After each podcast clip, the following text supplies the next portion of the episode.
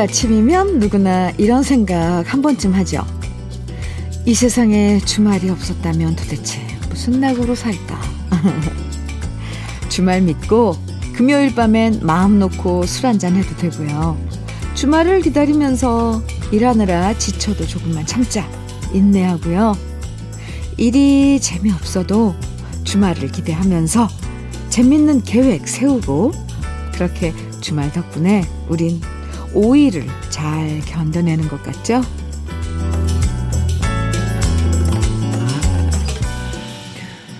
우리 어릴 땐 일요일 딱 하루만 쉬었잖아요. 지금은 주말 이틀도 부족하다 싶은데 그땐 어떻게 하루만 쉬고 일했는지 새삼스럽게 우리 부모님들 고생 참 많으셨다 생각도 듭니다. 짧은 주말이라고 하지만 그래도 아직 우리에겐 이틀이라는 넉넉한 여유가 있어서 참 다행인 토요일 주현미의 러브레터예요. 3월 12일 토요일 주현미의 러브레터 첫 곡은요. 1945님께서 신청해 주신 노래이기도 합니다. 김수철의 젊은 그대로 시작을 했습니다. 꼭 주말이라고 멀리 놀러 가지 않아도요. 아침에 느긋하게 일어나서 커피 한 잔 내려서 창밖 바라보면서 음? 좋아하는 음악 들으면서 커피 한 잔 마시는 여유. 요게 바로 주말에만 느낄 수 있는 행복이란 거 여러분도 다 아시죠? 애들 깨우느라 신랑이 할 필요도 없고 남편 늦잠 자도 가만 내버려 두고 서로에게 시간과 여유를 주는 게 주말 아침에 나른하면서도 행복한 풍경입니다. 이뻐하는 화분에 물 칙칙 뿌려주면서 좋아하는 과일 하나 꺼내서 먹으면서 가볍고 사뿐하게 주말 아침 시작해 보세요. 저도 좋은 노래들 많이 들려드릴게요. 박정숙님, 사연 주셨는데요. 현미 언니, 저는 남진 오빠 왕팬이거든요. 오, 친구가 모든 인맥을 다 동원해서 어렵게 남진 오빠의 사인을 받아줬어요. 그야말로 가문의 영광이 아닐 수 없어요. 그래서 가족 사진은 안 올려놔도 남진 오빠 사인은 소중하게 액자에 넣어서 침대 옆에 잘 올려놨네요. 돈을 퍼준다 해도 절대 바꿀 수 없는 소중한 나의 보물이랍니다. 저 너무 행복해요. 하시면서 사연 주셨는데요. 아, 박정숙 씨, 네. 남진 오빠의, 아, 영원한 팬이시군요. 근데 저도 남진 선배님 팬이에요. 네. 멋지잖아요. 아주. 음, 지금도 무대에 서면 정말 찬란한 빛이 납니다. 박정숙 씨, 네, 같은 팬 처진데요? 음, 네. 커피 보내드릴게요. 오늘 토요일 잘 보내세요.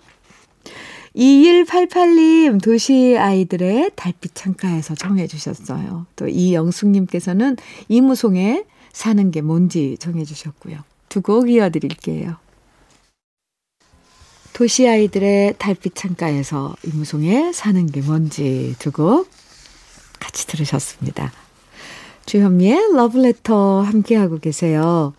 정현용님 사연 소개해 드릴게요. 안녕하세요. 대구에 있는 정현용이라고 합니다. 제가 며칠 전 중고거래로 당근마켓에서 물건을 구입했는데요. 60이 넘은 제가 굉장히 어린 친구랑 거래했는데 정말 어린 꼬마 친구인지라 깜짝 깜찍했습니다. 저한테 거래가 고맙다고 선물까지 주네요. 이런 기회로 어린 친구들과도 거래하고 소통하고 만나니까 참 좋습니다. 재미가 쏠쏠한 좋은 경험입니다. 하셨어요. 어, 60이 넘은 네, 정현용 님이 음, 어린 친구랑 아주 뭔가 꼬마 친구라고 그랬는데 어, 요즘은 또 그 어린 나이에도 이런 걸 교환하고 뭐, 할 수 있는 그런 걸 보면은 참 좋은 세상이에요. 어떤 친구들은 제가 알고 있는 어, 어린 그 학생은 부모님이 안 쓰고 있는 물건들 이렇게 허락받아서 당근 마켓, 그러니까 이렇게 음, 마켓에 내놓고 용돈을 벌어서 쓴다고 하더라고요. 얼마나 깜찍해요. 정현용님, 좋은 경험 하셨네요. 커피 보내드릴게요. 김현선님 사연입니다. 갱년기로 힘들어 하시는 엄마 위해 엄마방 낡은 벽지 뜯어내고 꽃벽지로 새롭게 도배하고 화분이랑 꽃도 들여놨어요. 오후엔 엄마 모시고 일광욕도 해야겠어요. 따스한 봄볕 쬐고 꽃 구경하시면 엄마 마음에도 꽃이 피겠지요. 아유, 예뻐라. 김현서님, 엄마를 위해서 이 봄에, 어? 꽃벽지로 새로 도배도 해드리고, 화분, 꽃도 들여놔 주시고, 일광욕도 하시겠다고. 아이고, 참, 네.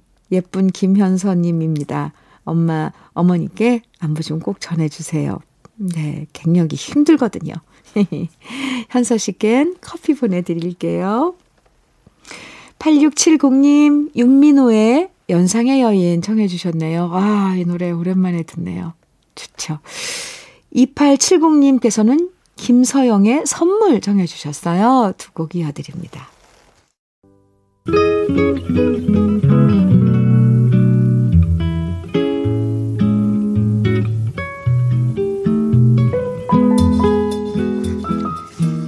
마음에 스며드는 느낌 한 스푼. 오늘은 김종철 시인의 칫솔질을 하며입니다.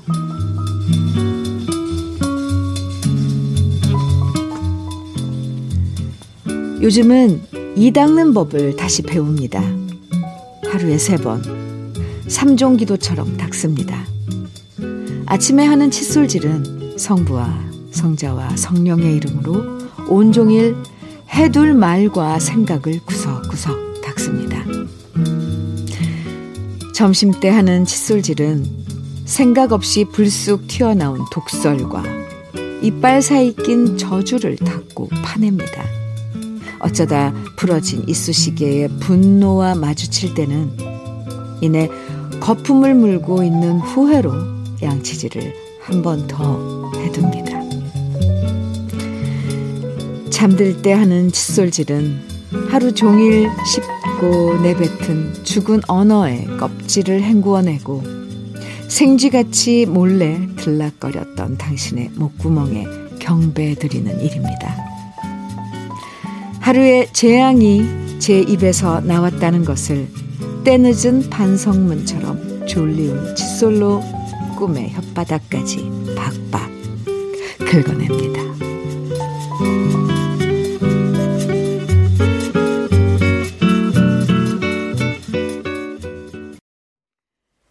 주현미의 러브레터 오늘 느낌 한 스푼에 이어서 들으신 곡은 음, 최헌의 어찌합니까 였습니다. 5326님께서 신청해 주시기도 했어요. 네. 김종철 시인의 칫솔질을 하며 오늘 느낌 한 스푼에서 소개해 드렸는데요.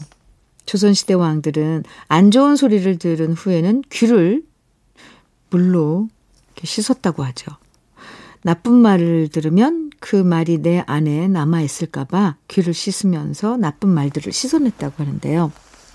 마찬가지로 매일 양치질 하면서 우리가 입으로 뱉어낸 모진 말들, 입에 담아뒀던 나쁜 말들도 함께 씻어낸다는 시인의 얘기가 새롭게 다가옵니다. 유생적인 면만 바라보는 게 아니라 이렇게, 네.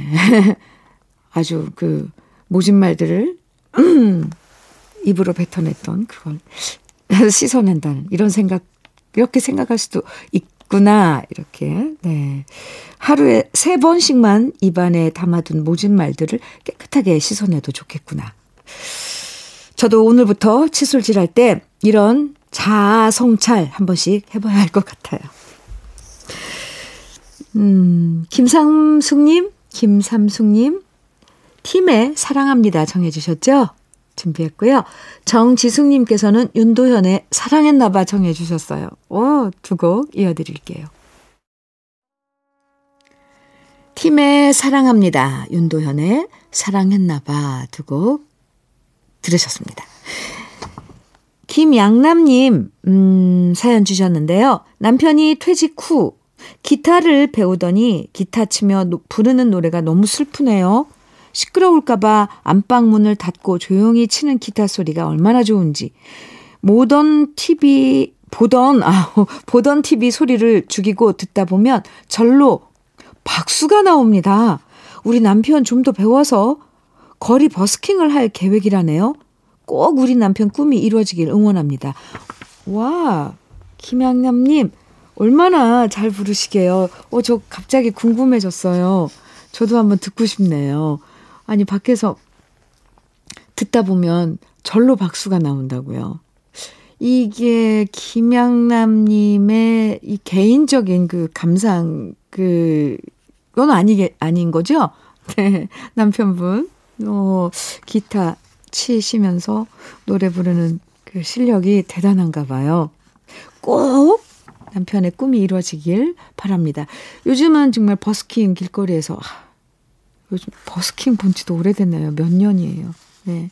코로나19 때문에. 아, 제가 응원 많이 한다고 꼭 좀 전해주세요. 김양남님, 수제 인절미 세트 보내드릴게요. 오은성님, 사연입니다. 어제 오랜만에 시골 할머니께 안부 전화를 드렸습니다. 할머니는 올해 85세이신데, 85세이신데, 아직도 남의 농산일을 하고 계십니다. 제가 그만하시라고 말씀드려도 용돈이라도 벌어서 우리 손주 맛있는 거 사줘야지 하시는데 마음이 아파서 혼났습니다. 우리 할머니 늘 건강하시기만을 바랍니다. 이렇게 사연 주셨어요. 은성님, 할머니께 전화 자주자주 드려주세요. 그게 할머니께 효도하는 걸 거예요. 제일 기다리는 일일걸요. 네. 오은성님, 장건강식품 보내드릴게요. 할머니께 안부 좀 꼭 전해주세요. 9551님, 장현의 미련 청해주셨어요. 0665님, 육아화의 나도 모르게 청해주셨고요. 최호준님께서는 야생마의 벌써 나를 잊으셨나요? 청해주셨고요. 세 곡입니다. 주여미의 러브레터, 장현의 미련, 유가화의 나도 모르게, 야생마의 벌써 나를 잊으셨나요? 세 곡 들으셨습니다. 주여미의 러브레터 1부 마칠 시간이에요. 3185님께서 신청해 주신 백영규의 얼룩진 상처 들으면서 1부 마치고요. 잠시 후 2부에서 또 만나요.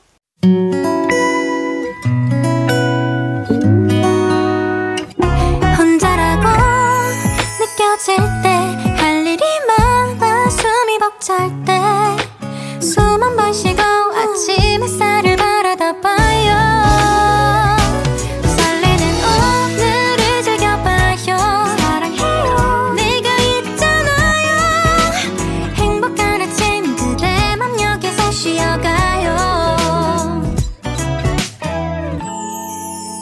주현미의 Love Letter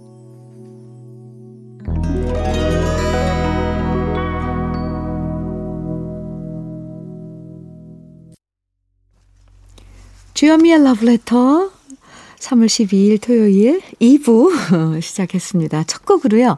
김광석의 바람이 불어오는 곳 함께 들었습니다. 양미수님 신청해 주셨죠? 네. 토요일 2부에선 우리들의 그리운 추억과 노래들 만나보는 시간 꺼내 들어요 함께 하는데요. 그 전에 잠깐 주현미의 러브레터에서 드리는 선물 소개해 드릴게요. 겨울을 기다리는 어부김에서 지주식 곱창 조미김 세트. 욕실 문화를 선도하는 때르미오에서 때술술 때장갑과 비누. 피부의 에너지를 이너 시그널에서 안티에이징 크림. 어르신 명품 지팡이 디디미에서 안전한 삼발 지팡이. 밥상 위의 보약 또 오리에서 오리 백숙 밀키트. 주식회사 홍진경에서 더 김치. 60년 전통 한일 스테인레스에서 cookware 3종 세트. 한독 화장품에서 여성용 화장품 세트, 원용덕 의성 흑마늘 영농조합 법인에서 흑마늘 진액, 주식회사 한빛코리아에서 헤어 어게인 모발라 5종 세트, 배우 김남주의 one pick 테라픽에서 두피 세럼과 탈모 샴푸, 판촉물 전문 그룹 기프코, 기프코에서 KF94 마스크, 명란계의 명품 김태환 명란젓에서 고급 명란젓, 건강한 기업 HM에서 장건강식품 속 편한 하루, 동안 피부의 비밀 예담 윤빛에서 골드 스킨케어 세트, 귀한 선물 고일용의 건강 100년에서 건강즙, 우리 집 물 깨끗하게 어스텐에서 수도 여과기를 드립니다. 그럼 광고 듣고 올게요.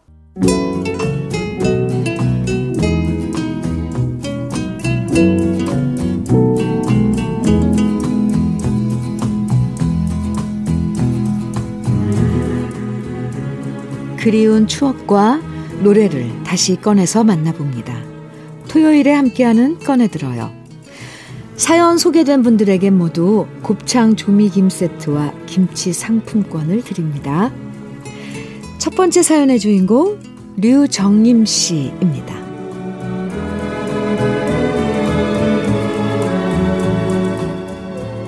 저는 평소 혼자서 산책하고 등산하는 걸 즐기는 편이랍니다.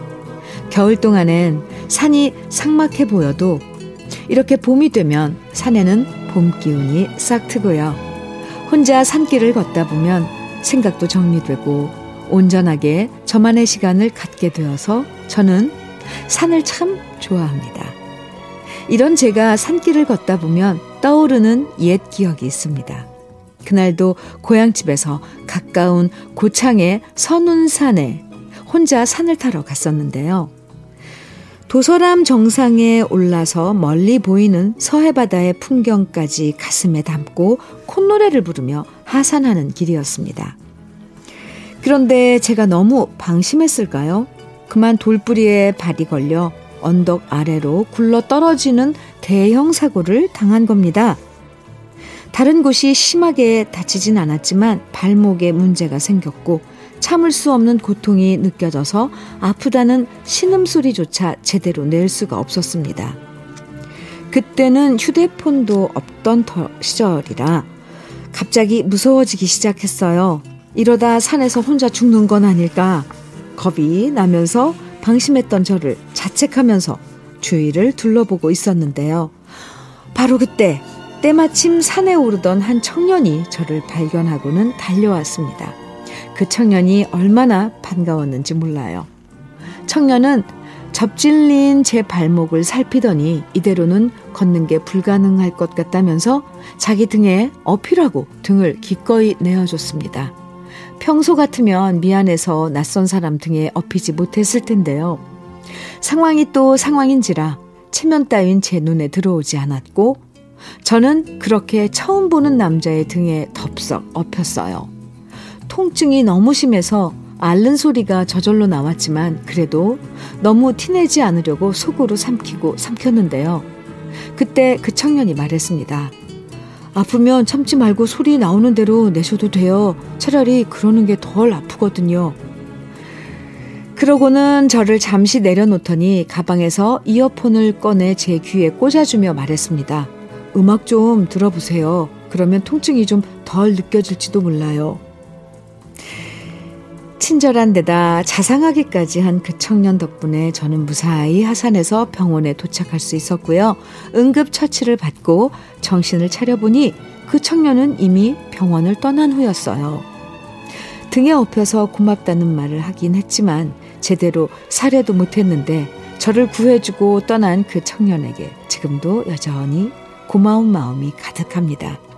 여러분, 산에 가시면 절대로 하산할 때 방심하시면 안 돼요. 꼭 명심하시기 바라고요. 그 청년이 귀에 꽂아준 이어폰에서 흘러나왔던 노래들 오랜만에 꺼내봅니다. 심수봉의 그때 그 사람, 둘 다섯의 긴 머리 소녀, 등려군의 천밀밀. 아, 류정님 씨, 큰일 날 뻔했네요. 원래 산은 올라갈 때보다 내려올 때 더 조심해야 한다고 하잖아요. 오, 정말 내려올 때 잠깐 삐끗하면 크게 다칠 수 있는데 그래도 그 청년을 만나서 천만 다행이었네요. 그러고 보면 산에서 만나면 타인에 대한 배려심이 더 생기는 것 같아요. 등산객들끼리 지나가면서 힘내라고 인사하는 경우도 있고 누가 목말라 하면 물이나 오이 건네주기도 하고요. 아, 정말 흑기사처럼 나타나서 류정님 씨를 등에 업고 내려온 그 멋진 청년. 아, 저도 정말 고맙다는 말씀 전해드리고 싶습니다. 음. 아마 그분도 어디쯤 어디서, 지금 어디선가 아, 산을 타면서 러블레터 들으면서, 오? 이거 내가 그때 업어드렸던 그분인가? 이렇게 반가워하실지도 모르겠네요.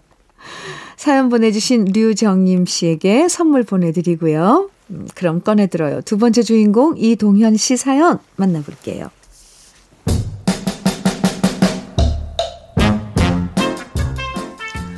현민우님, 드디어 저도 학부모 반열에 어깨를 나란히 했습니다. 제 딸이 초등학교에 입학을 했거든요. 입학식이 있는 아침은 다른 날보다 더 일찍 일어나 부지런히 움직였고요. 전날 미리 준비한 새 옷을 입고서 엄마의 손을 잡고서 나서는 딸의 모습이 너무 대견했습니다.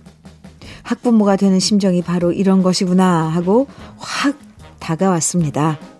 그리고 40년 전 저의 입학식이 떠올랐습니다.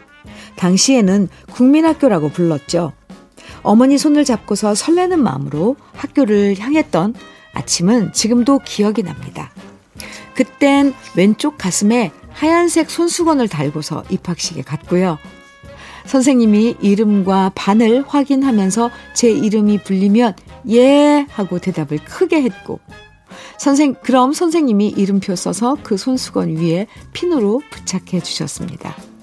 지금 생각하면 참 우스꽝스러운 모습이었네요. 손수건을 왜 달았을까요? 콧물을 닦는 용도라고 해도 왜 하필 가슴에 달고 있었는지 지금도 이해가 안 되네요. 설사 콧물을 닦는다고 해도 가슴에 달린 손수건으로 닦기는 쉽지 않은데 말이죠. 아무튼 그렇게 운동장에서 입학식이 끝나면 교실로 들어갔습니다. 그땐 60명, 70명 학생들이 한 교실에 있는 게 당연했습니다. 선생님은 학생들을 키순으로 줄을 세우고 차례로 의자에 앉도록 하셨는데요. 그러면서 짝도 자연스럽게 만들어졌네요. 책상, 걸상도 지금과 비교하면 형편없었죠. 낡은 나무 책상에 나무 의자가 전부였고 낡고 볼품없는 교실이었지만 우리는 누구 하나 그런 불평을 하지 않았고 열심히 공부해서 훌륭한 사람이 되겠다는 결심만 했습니다. 저는 국민학교를 입학할 당시까지도 한글을 다 알지 못했고요. 누나가 가르쳐준 숫자만 겨우 알고 있었습니다. 한글도 숫자도 학교 수업이 시작되면서 배우기 시작했으니까요. 아마 지금 제 딸처럼 입학 전에 한글과 숫자를 다 알고 기초적인 영어도 아는 상태로 입학을 하면 그 시절에 저는 곧바로 천재로 불렸을 겁니다. 공부는 그렇게 학교에 가서 시작하는 것이 당연했던 시절이었는데 지금은 선행학습이 당연시 되었으니 격세지감이 느끼네요. 아무쪼록 우리 딸은 예쁜 교실에서 예쁜 그부들을 만나고 예쁜 선생님께 배우면서 더 예쁜 학생이 되기를 소망합니다. 그리고 제가 국민학교에 입학했던 시절의 인기가요 신청합니다. 조용필의 못 찾겠다 꾀꼬리, 남궁옥분의 꿈을 먹는 젊은이, 전영록의 종이하. 아, 이 예전이랑 지금이랑 학교 참 많이 달라졌죠. 저희 때는 정말 한 반, 한 반에 70명까지 있었어요. 애들이 많아서 오전반, 오후반으로 나눠서 수업받았었는데, 요즘엔 한 반에 30명 정도도 많다고 하더라고요. 그땐 왜 그렇게 가슴에 손수건을 달고 다녔었는지 생각해보면, 그땐 콧, 콧물 흘리는 애들도 네, 많았었어요. 그땐요, 한글만 깨치고 학교 가도 똑똑한 거였는데 요즘엔 우리 애들한테 너무 많은 걸 미리 가르치고 학교 보내는 거 아닌지, 너무 어릴 때부터 공부하느라 지치게 만드는 건 아닌지, 괜히 걱정도 됩니다. 오랜만에 옛날 입학실, 입학식 생각하니까 참 좋아요. 네. 사연 보내주신 이동현 씨, 감사하고요. 이동현 씨에게도 선물 보내드리겠습니다. 그럼 꺼내들어요. 세 번째 주인공 이지현 씨 사연 만나봅니다.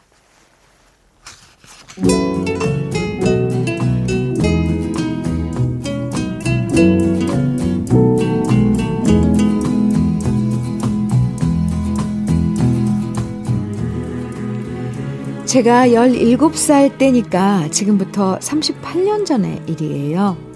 그때 일만 생각하면 이 나이가 돼도 제 마음속에는 아버지에 대한 고마움과 죄송스러움이 남아 있습니다. 아버지는 큰 시내버스 회사에서 차량 정비 일을 하셨습니다. 그래서 항상 작업복에는 기름 냄새가 났고 기름 얼룩이 가득했죠. 그렇게 열심히 일해서 번 돈으로 저를 학교에도 보내주고 우리 식구를 먹여 살리셨지만 사춘기였던 저는 우리 아버지는 왜 다른 친구 아버지처럼 양복에 넥타이를 메고 다니는 일을 못할까? 이렇게 철없는 생각이 가득했습니다. 그러던 어느 날 학교 정문을 나와 집으로 가는 길에 저 멀리서 버스를 정비하시는 아버, 정비하시는 아버지를 보게 됐는데요. 제가 깜짝 놀라서 뒷걸음질 치며 골목으로 숨어버렸는데 아버지도 저를 보셨는지 계속 제가 있는 쪽을 쳐다보고 계셨어요. 저는 혹시라도 친구나 선배들이 지나가는데 아버지가 저를 아는 척 할까봐 그게 부끄럽고 창피해서 계속 골목에 숨어 있었고요. 아버지가 차 수리를 끝내고 안으로 들어가실 때까지 숨어서 아버지가 사라지기만을 지켜보고 있었습니다. 그리고 그때 조용히 집에 와서 씻고 공부하는데 퇴근한 하신 아버지가 저를 보더니 별 말씀을 안 하시더라고요. 그래서 아버지도 저를 못 봤나 보다 다행이다 생각하면서 그때 기억을 잊어버렸는데요. 얼마 전 가족들 모여서 식사하고 이런저런 옛날 얘기를 꺼내면서 아버지가 버스 정비하셨던 얘기를 하다가 갑자기, 갑자기 아버지가 그때 얘기를 하시는 겁니다. 그때 학교에서 학생들이 나오길래 내 딸도 나오겠구나 하면서 계속 쳐다봤는데 그때 너처럼 생긴 아이가 갑자기 골목에 숨어서 안 나오더구나. 나는 너인 줄 알고 한참을 봤는데 끝까지 안 나와서 내가 잘못 봤나 했는데 혹시 너 맞았냐? 그렇게 오래전 기억을 아직도 하고 계실 줄 몰랐습니다. 순간 저는 아무 말도 하지 못하고 숨도 쉴 수가 없었는데요. 차마 아버지가 아버지가 창피해서 숨었다는 말을 할 수가 없어서 아버지가 잘못 보신 거라고 말씀드렸네요. 지금 나이 50 중반이 되었는데 저는 아버지와 어머니를 생각하면 여전히 죄송합니다. 제가 자식들을 키워보니까 부모님 마음을 알 것 같아요.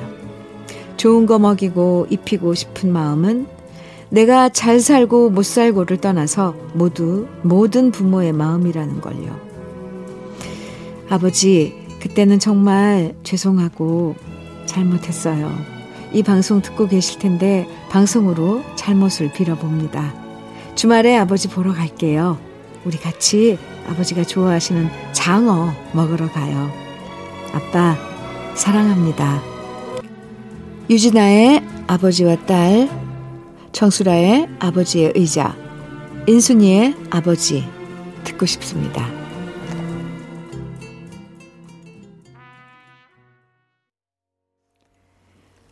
자식들은 항상 뒤늦게 철이 드는 것 같아요. 부모님 속썩이다가 비로소 부모가 되면 그 심정 안다는 말이 진리인 것 같습니다. 이지연 씨뿐만 아니라 세상의 모든 자식들은 다 이렇게 부모님께 죄송한 것들을 마음에 품고 사는 것 같아요. 어떤 식으로든 속썩였고 마음 아프게 해드렸던 거 지금이라도 모두 갚아드리고 효도하고 싶은데 그게 얼마나 가능할지는 모르겠습니다. 저희가 받은 게 너무 많잖아요. 사연 보내주신 이지연 씨에게도 선물 보내드리고요. 여러분의 추억과 오랜만에 꺼내듣고 싶은 그 시절의 노래들 러브레터 홈페이지 꺼내들어요 게시판에 남겨주시면 이렇게 소개해드리고 선물도 드리니까요. 사연 많이 보내주세요.